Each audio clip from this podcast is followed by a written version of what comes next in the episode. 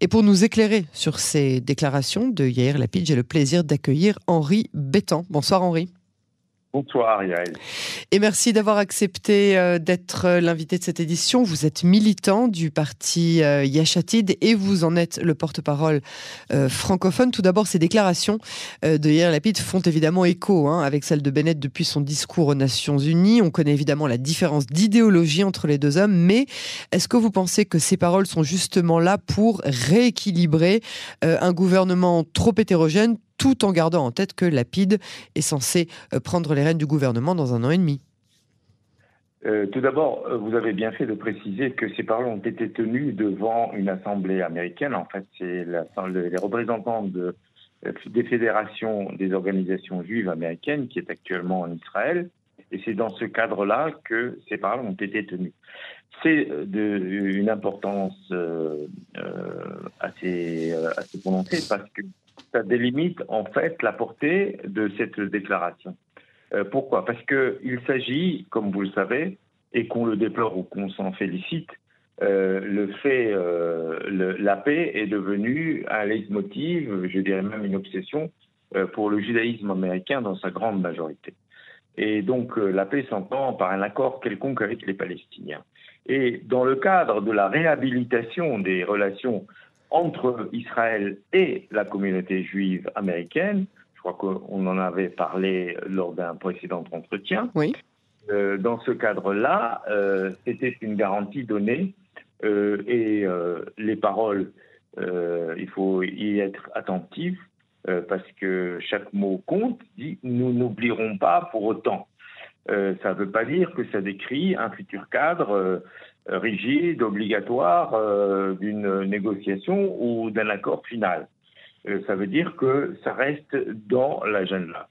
Euh, J'ajoute évidemment, pour rappel, que la position de Yeshatid est très connue à cet effet, est bien connue, à savoir une séparation de corps avec ce qu'on appelle les Palestiniens, à tout prix. On ne veut pas qu'ils deviennent d'une manière ou d'une autre euh, des citoyens d'Israël, même pas des citoyens de seconde zone, euh, qu'il y ait une continuité territoriale entre euh, tous les territoires qu'Israël va garder au bout d'un hypothétique accord, et qu'enfin, la majorité dans ce contexte, dans cet Israël-là, dans les frontières futures d'Israël, frontières internationalement reconnues, parce qu'il n'y en a pas jusqu'à aujourd'hui, il ait une majorité de juifs, une majorité juive. Voilà le cadre dans lequel il faut lire cette déclaration.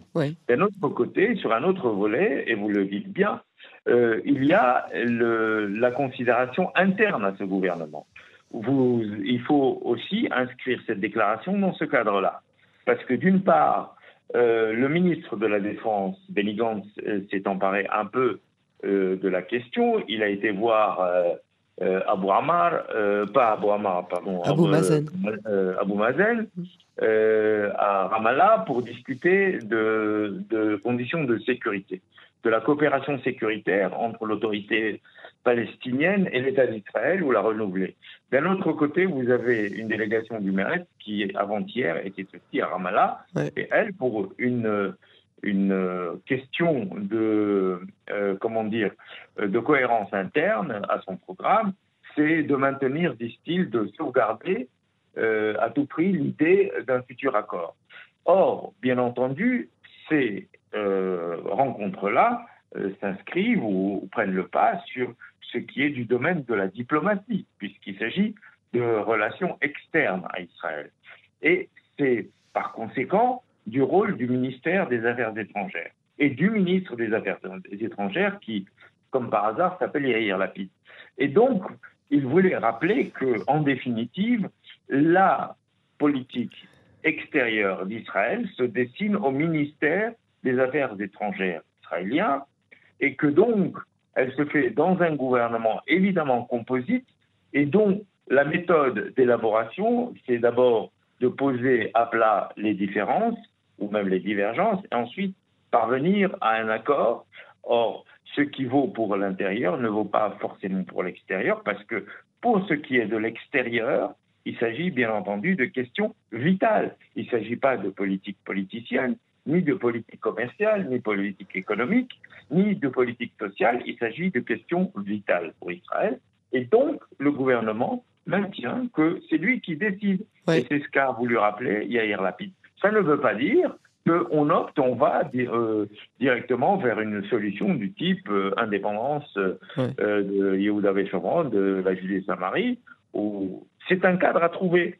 Et c'est une dynamique sur laquelle on travaille depuis des années, à savoir l'atténuation de, de la, du, du, niveau de violence, l'atténuation de la confrontation, des élargissements et euh, des aides données à la population palestinienne pour euh, remédier à ces problèmes.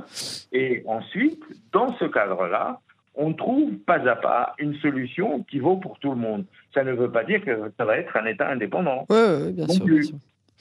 Très bien. Euh, par ailleurs ou pas par ailleurs, d'ailleurs, euh, hier Lapide s'envole hein, pour Washington demain pour rencontrer euh, son homologue Anthony Blinken. Ils parleront de l'Iran. Quel sera cette fois le message d'Israël?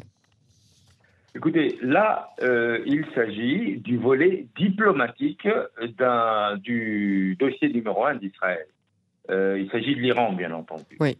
Et autant il y a le chef de la délégation israélienne chargée du dossier iranien, mais du dossier stratégico-militaire, qui est déjà à Washington et qui est dans des discussions stratégiques cette fois-ci euh, avec ses homologues américains. Il y a le volet diplomatique et derrière le volet diplomatique, il y a euh, le renouvellement de l'accord des sites avec l'Iran sur euh, la dénucléarisation de l'Iran ou en tout cas son contrôle.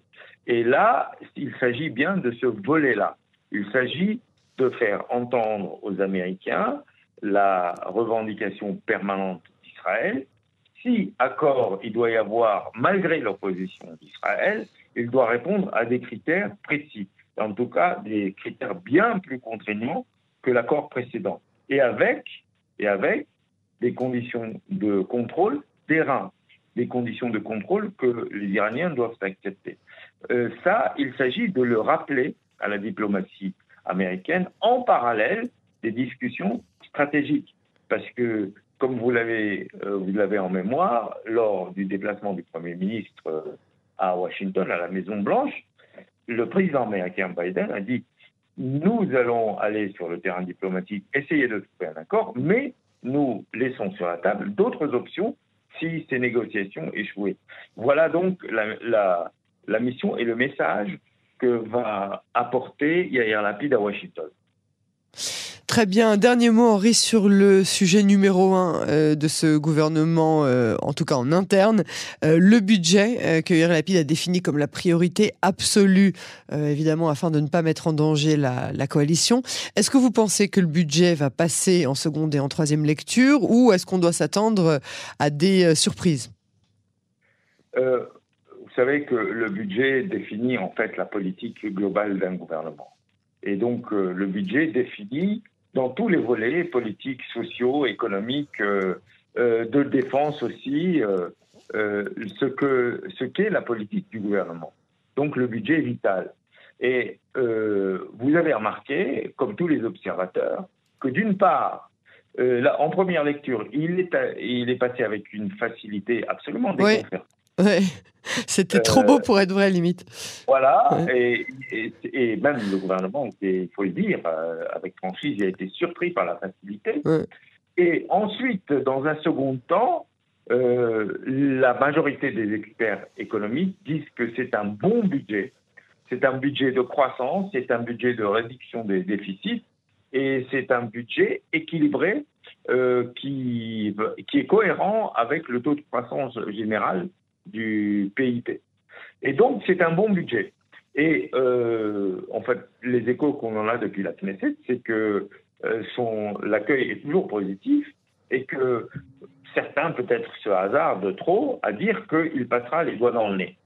Euh, je m'attends bien entendu à, personnellement à quelques soubresauts, à quelques surprises de dernière minute, et je compte bien sûr sur l'opposition, surtout du Likoud, pour créer les problèmes là où il n'y en a pas et pour euh, mettre en exergue quelques particularités qui lui conviennent le mieux pour essayer de torpiller ce budget. Mais, à mon avis, jusqu'à présent, rien n'interdit de continuer à être optimiste. Et, donc, il sera adopté peut-être euh, en, temps voulu, à la date voulue, c'est-à-dire au 15 octobre.